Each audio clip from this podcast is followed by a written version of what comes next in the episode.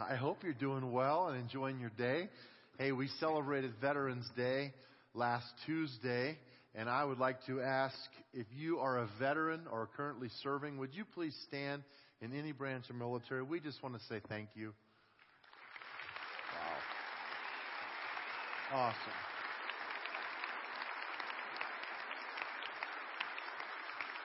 Powerful. Thank you very, very much.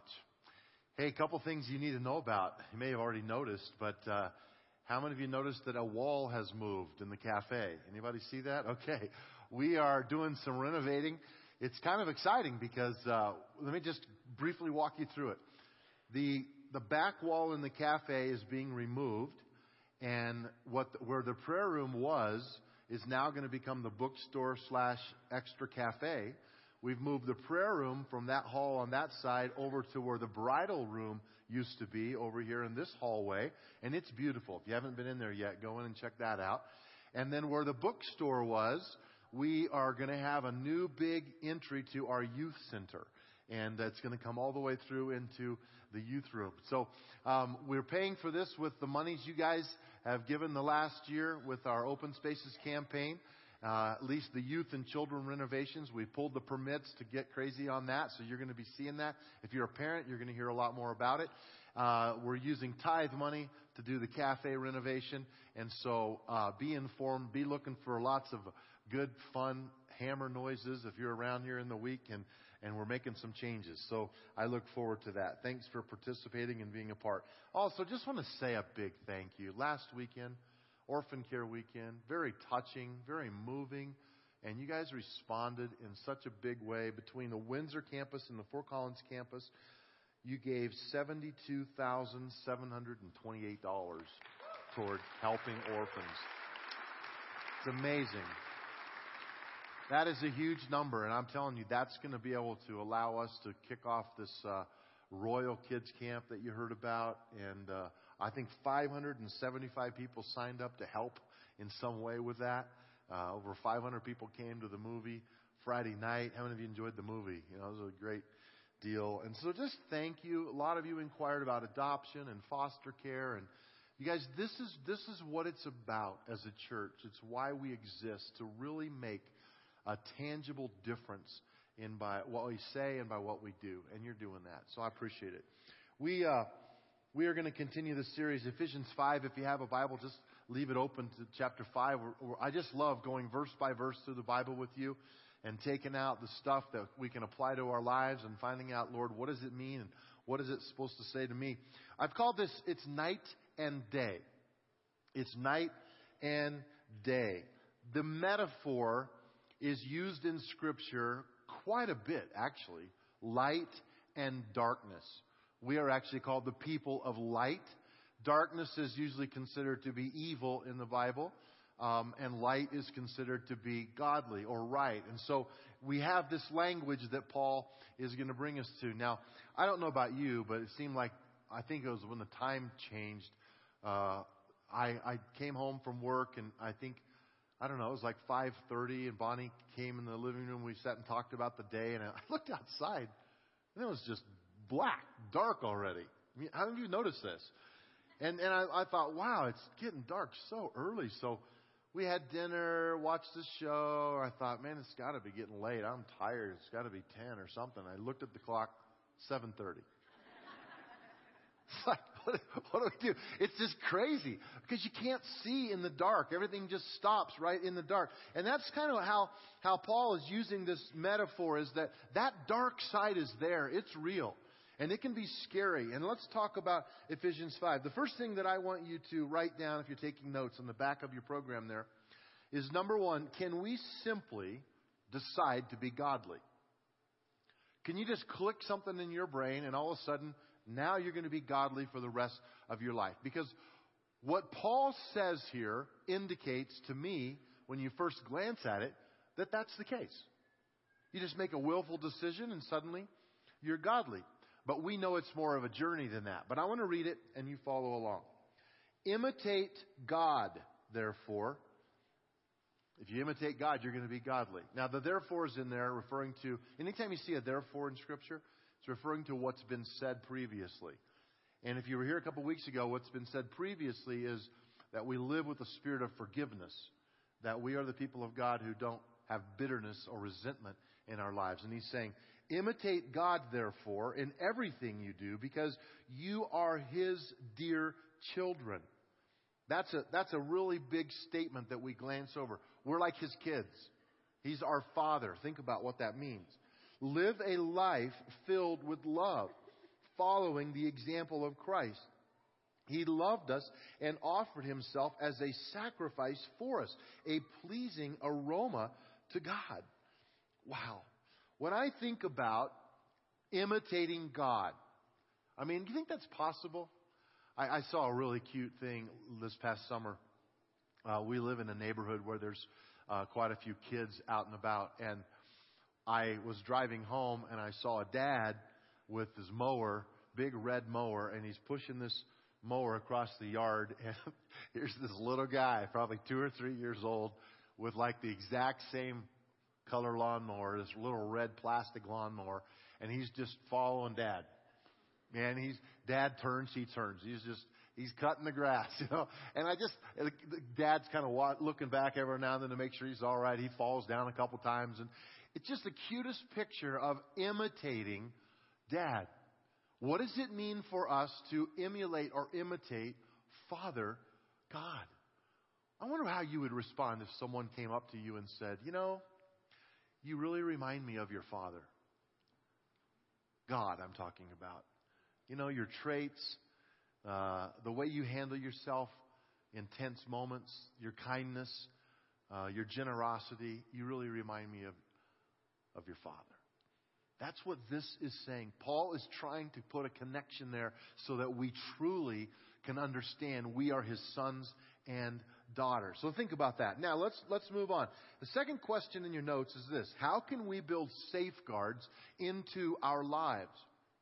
Paul is about to jump in to some pretty heavy duty stuff that's going to impact you and me and all of us. And so I want us to build some safeguards into our lives so that we can be imitators of God. Verse 3 Let there be no sexual immorality, impurity, or greed among you. Such sins have no place among God's people. Look at verse 4. This is a unique verse. Obscene stories, foolish talk, and coarse jokes, these are not for you. Instead, let there be thankfulness to God. It's fascinating that in verse 4, Paul chooses these three Greek words. They are never used anywhere else in the entire Bible, just here. And most scholars, if you, if you study this out, obscene stories would be considered illicit sexual stories that stay in the mind and have a rerun ability. Foolish talk could be talk that has no purpose. It could involve gossip, but it probably involves things that belittle other people. It's foolishness. Why are you saying that? And the last word, uh, coarse jokes, is just what it says. It's, it's jokes that have connotations that are either evil or sexual. And it's stuff that we shouldn't be laughing at. It's the darkness of the world. Now, I'm just going to throw this out there for you to think of. How, how many of you would suppose it's possible that we all have a dark side? Do you think? Okay, some of you are like, it's always fun to be up here and ask a question because you see people going, and then if you look right at them, they just go. That's my favorite.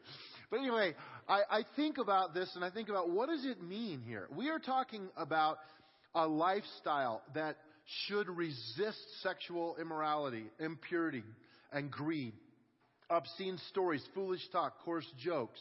You know, what about this thankfulness statement? Because after the list of all of this really bad stuff, he says, instead, be thankful. It almost implies that if you're thankful enough, you will not do the list.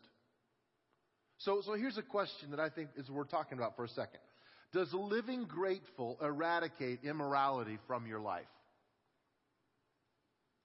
Or could it impact it? I think it possibly could impact it. Here's what I mean.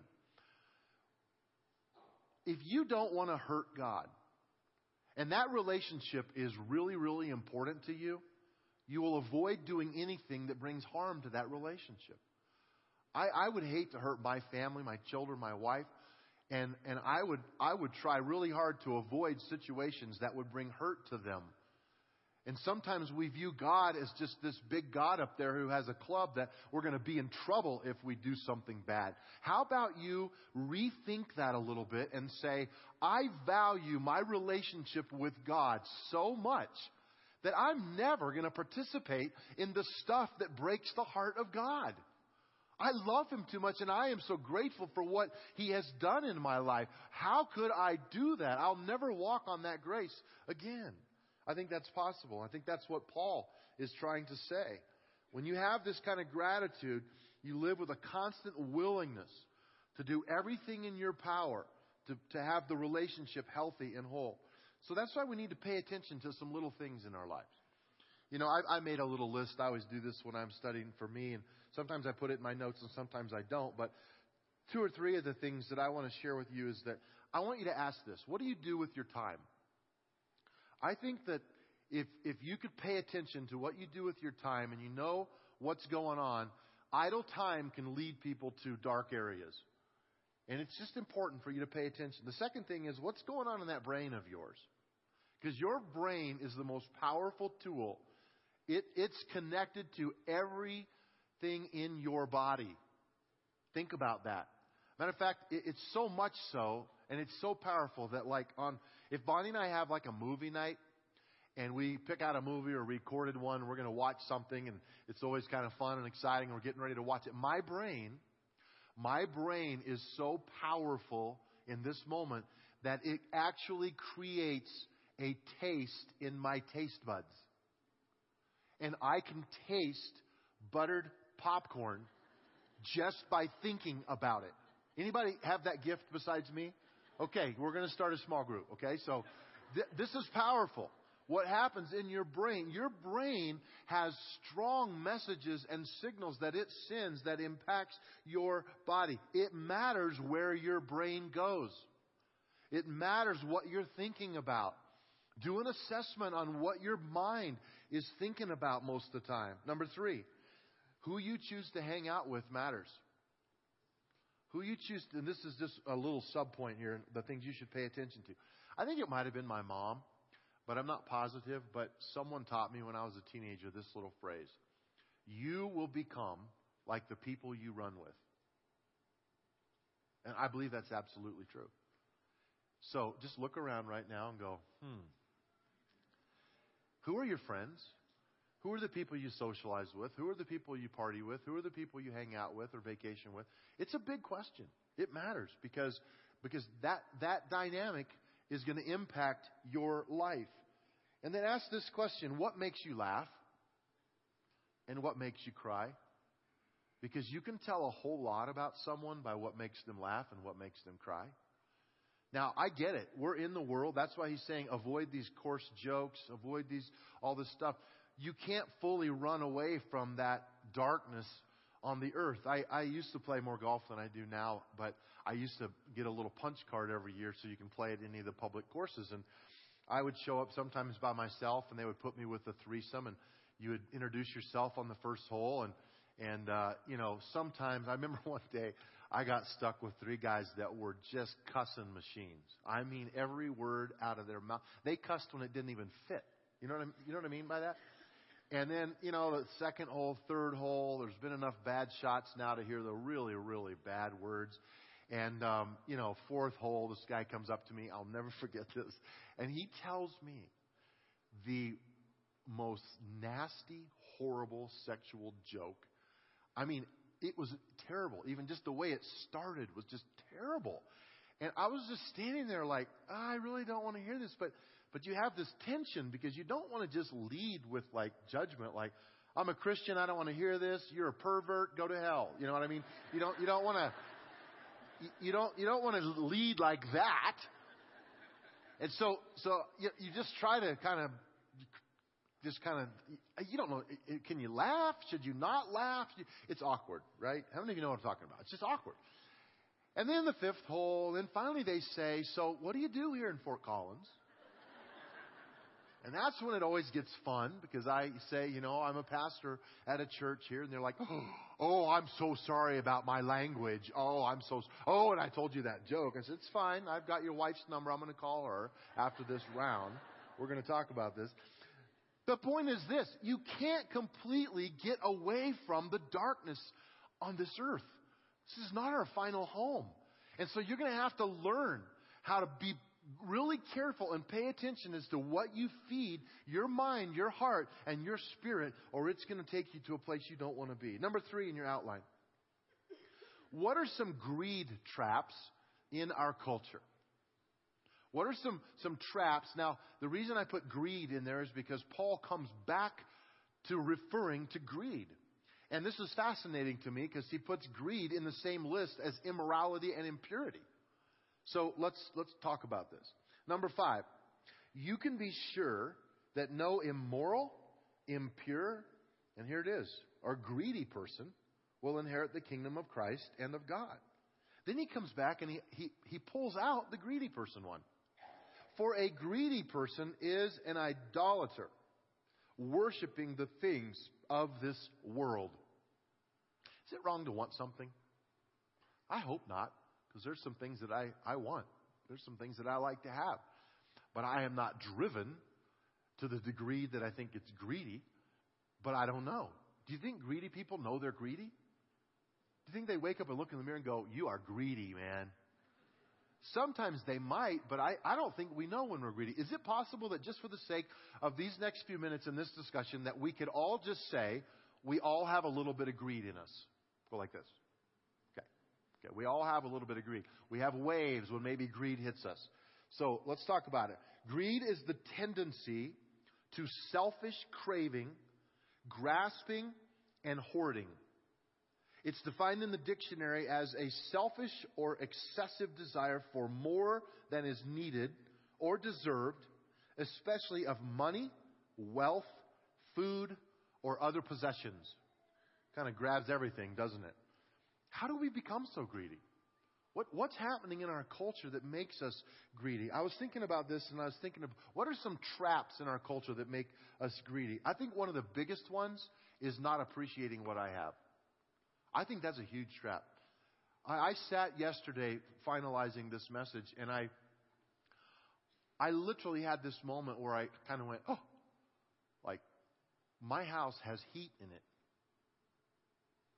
I am grateful for that. You know, if, if your house did not have heat or this building did not have heat today, your want list would move to that. That would be first on your list when you're outside, right? And, and so all of a sudden, being grateful just moves that other stuff way down the pile that I probably really don't even need. I think another big problem that's a trap in our culture is the need to fit in. Just, just the need to be accepted. Everyone has places of insecurity just different places. And we start seeing that everybody has one of those. That's just normal. So I need one too. And then we want it and we, we want it and we pursue it and we jump in and we try to get it. I think another telltale sign that greed might be winning in your life is when you stop celebrating other people's successes. Right? Like, oh, they got the promotion? Of course they did. They got the pay raise? Well, yeah, of course they did. And it's this, it's this angst that people have. And there's no celebration of someone else's success because it wasn't them. And it's what they wanted. And, and somehow that just translates into more selfishness. Another thing is just fixating on something you think you need. And just going there and shopping for it and looking for it. And just, it consumes your mind. Uh, it leads to poor financial decisions uh, buying stuff that you really can't afford. I love this old phrase. I thought of it in this moment. Um, you spend money you do not even have on things you do not even need to impress people you do not even like. How true is that? When you really think about some of the traps that we fall into. However, our culture, our culture puts this in us. And, and you can't live here without having some of this bite at your heels all the time. It's just very real. Advertisements. You need this. You need it now. If you order it the next 12 minutes, we'll throw in another free one. Might as well order four. And then we'll make it 50% off if you get four of them. You know what I mean? It goes on and on. Click the button now and, and you're good to go. Self-image issues. This is huge in our, in our need for, for getting greedy about fixing things. You're too fat. You're too skinny. You're too tall. You're too short. Your hair's the wrong color. It's too thin. It's too thick. Your eyelashes are not long enough. Your complexion is not smooth enough. It goes on and on and it never ends. And you are compared to the supermodels of the world. And there's no way that you can measure up. And it's just this horrible, horrible vacuum in your life. And then there's loans. Push this button, get approved now credit cards. We will let you charge more money than you will ever be able to pay back in your lifetime. Here you go. It's just everywhere. You guys, so there's nothing wrong. I need to, I need to say this. There's nothing wrong with having things. Don't let things own you. There are many wealthy people who have many things that are not greedy. There are some of the poorest of poor people who don't have many things that are really greedy. So it's not a matter of means, it's a matter of heart. It's a matter of mind. It's a matter of what you're doing with what you have. Let's not be greedy. It leads to bad decisions. Number four, Paul just cuts right to the chase of this, okay? No more excuses. No more excuses. And he's going to just tell us like it is, and we have to just say yes or no. I'm going to own it or I'm not. Verse 6. Don't be fooled by those who try to excuse these sins. For the anger of God will fall on all who disobey him. Okay, this is interesting because we're living in a lovey mushy grace period in the church where everything's about love, and it's true. And we no longer want to talk about an angry God. We no longer want to talk about consequences to our actions. But, folks, I would be a bad pastor if I didn't say there are consequences to sin. There are consequences to bad decisions. And it's the anger of God. And you don't want the anger of God to come on you. Verse 7. Don't participate in the things these people do. For once you were full of darkness. Here's that analogy. But now you have light from the Lord. So live as people of light. For this light within you produces only what is good and right and true. I, I think about this contrast of light and dark. I think, I think of a checkerboard. Okay? So I want to use this analogy here with you just for a few moments. I want you to remember this. I want you to visually think about this with me. We have, we have Christians in the world today that have taken this position of, I'm going to just go buy a cabin in the mountains and get away from the world because I don't want to be tainted by the world. And you can do that, but that means you're not going to be salt and light which is what we're called to do. All right? So life looks more like this. This is us. This is the world we live in. Now, you might in your home have a nice white space like this. But if you have a TV in your home, if you have a computer in your home, if you have, uh, there's a variety of things you could have in your home that could put you into those dark spots pretty quick. So you don't have to leave your house. But I just want to say this. Let's say that you have to today journey from here over to here. And so you're going to get out of your safe place and you're going to have to have darkness around you. It might be the office you work in. It might be a place that you end up going. And so you're going to hop in and you're going to go, thank you, Lord. Life is good. That's black. Wow. That's bad. Boom and off you go. And, and it might take you a while and some tough decisions about navigating through these dark spots, but you can do it. That's what, that's what the light of God has come to help us to find that light and to, to navigate through this life, which is filled with darkness. You can't escape it. People who say, well, you know, I just not gonna, I'm not gonna be around it. Yes, you are. If you're alive and breathing on this earth, you're to be around that darkness. But you, you, you have the ability to choose light. And I want you to make those decisions. It will save your life in the long run. The last thing that I want to say is let us live in the light. Now, this is one of the most hopeful passages, and it's really powerful. Let's live in the light. Verse 10 carefully determine what pleases the Lord. That is, that is language that we should stop and think of. Carefully determine. That's, that's putting it on us. Take no part in the worthless deeds of evil and darkness. Instead, expose them. It is shameful even to talk about the things that ungodly people do in secret, but their evil intentions will be exposed when the light shines on them. For the light makes everything visible. This is why it is said, Awake, O sleeper, rise up from the dead, and Christ will give you light. Now, usually when there's a statement that says this is why it says, it's a quote out of the Old Testament. Some of you, if you have a cross reference Bible, it may try to point you to like Isaiah 60, but most scholars don't believe Paul is quoting Isaiah 60 because it's not even that close. Uh, most believe that this was a hymn or a poem that the early church said together or sung together, and Paul is pulling that out. And it's a, it's a great statement, even though it's really not an Old Testament passage. Here's the thing I want you to see. This is, this is a flashlight, okay? And I'm just, I'm just going to shine it around, except I don't want to hurt your eyes. Is that hurting your eyes? I won't put it in your eyes. Okay, let's shine it like. Okay, how many of you? How many of you actually have ever had a flashlight? Just wait a minute. Why did you buy a flashlight? So you could see in the dark, right? Because where light comes, like you hear a noise at night, and it's really dark out, and you like shine the light up there, and you say, "Honey, go check it out." right? This this reveals things that can be hidden. Now, now here's the power of this. When you, well, hello there. All of a sudden, all of a sudden, I, I can see places I couldn't see. Now, here's the thing. Here's the thing that's amazing. We are the light. We are the light through God on the earth. You know what that means? That means that when you walk into that office space, darkness has to run around the corner. It means that if you bring God with you through the navigation of the checkerboard, it means where you walk, suddenly the light of God is there. Why? Because you are imitating your Father.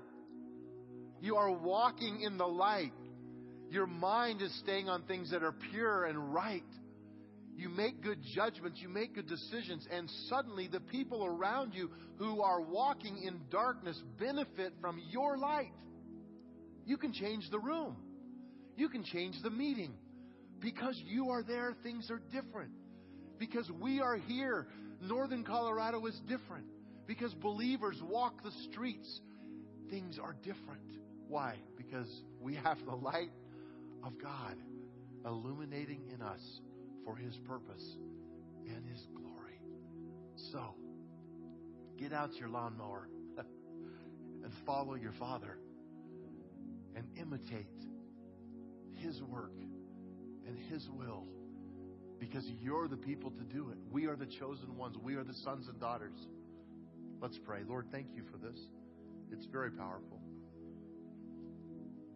Thank you that Paul was really strong with us and even harsh in his words because it's important. Help us to take it really seriously what he's saying to us. With heads bowed in this room, I'm going to just be blunt. I don't want you to really raise your hand to any of these, but I want you to own it and I want you to be honest. Some of you need to be free of greed. You are so driven, and maybe it's just you're competitive and you want what someone else wants, you want to one up. Maybe it's because you had very little when you were young. That sometimes can cause people to get greedy and chase after stuff. And again, this isn't just about things, it's about your heart. And I, and I think the Holy Spirit will, will shine His light on that dark place in your heart right now if you'll ask Him. Am I filled with greed? Is this a trait I need to work on? Is this something I need to pay attention to in my life? Just let Him right now. Let the Spirit shine His light around and evaluate your life, evaluate your decisions, and be really honest.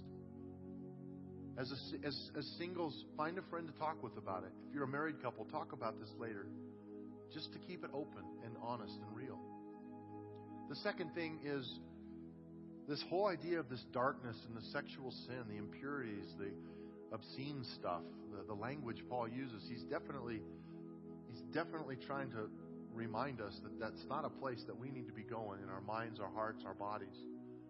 And that's between you and God. And I'm just going to ask you to right now lay that before the Lord and say, God, show me those areas that have darkness in them. And maybe you've battled something for a long time. Um, keep exposing that. It's, it's what's done in secret and what's kept in secret that becomes really life controlling. And if you can if you can talk to the right person and begin to expose that, you can truly change. You can truly get help and the Holy Spirit will help you and lead you to make better decisions starting with what you put in your mind, okay? I just want to pray over you. Lord, I pray right now for those with the, the greed battle and those with that darkness stuff that can keep it's overwhelming living in the culture we live in. This stuff's very real. And so I just pray that you would be the protector of our mind, our heart, our bodies. That as we try to navigate through that checkerboard, you will remind us to walk in the light, to be the people of light. Lord, we pray for forgiveness. We pray for strength to share this with a brother or a sister or someone who can help us. We pray, God, that this would really be a reality in our lives, that we might emulate you, that we might follow you and, and do a good job being your son and being your daughter. I thank you, Lord, for my friends. I thank you for this time to talk about all this. Finally, Lord, if someone's separated from you, listen, if any, anybody in this room, if you know you're separated from God, you're not a follower of Jesus, Timberline Church is a place where we welcome you and you can ask any hard questions you want about God. We're all in a journey. We respect you. But if today's the day you want to just proclaim your faith in the Lord, then just pray this with me. Lord, today's the day that I have the faith and I feel the faith being put in me to trust you with my soul. I believe you're the Son of God, that you died on a cross for me and rose from the dead. I proclaim that and I say it, and I ask for forgiveness of my sins, and I put my trust and my future in your hands. Let me be your son, your daughter. Let me walk with you from this day forward for the glory of God. Lord, we offer all these things to you for your purposes to be done in our lives. And everybody said, Amen. That means, wow. Our prayer team is up here. We would love to pray with you about anything going on in your life. If you've decided to follow Christ, we have a packet we'd love to put in your hands to get you started on the right track. And uh, remember, as you go today, you are the light you are that light and you represent God. So that's why we can say it together. The service starts now. Thanks for being Timberline. Have a great weekend. God bless you.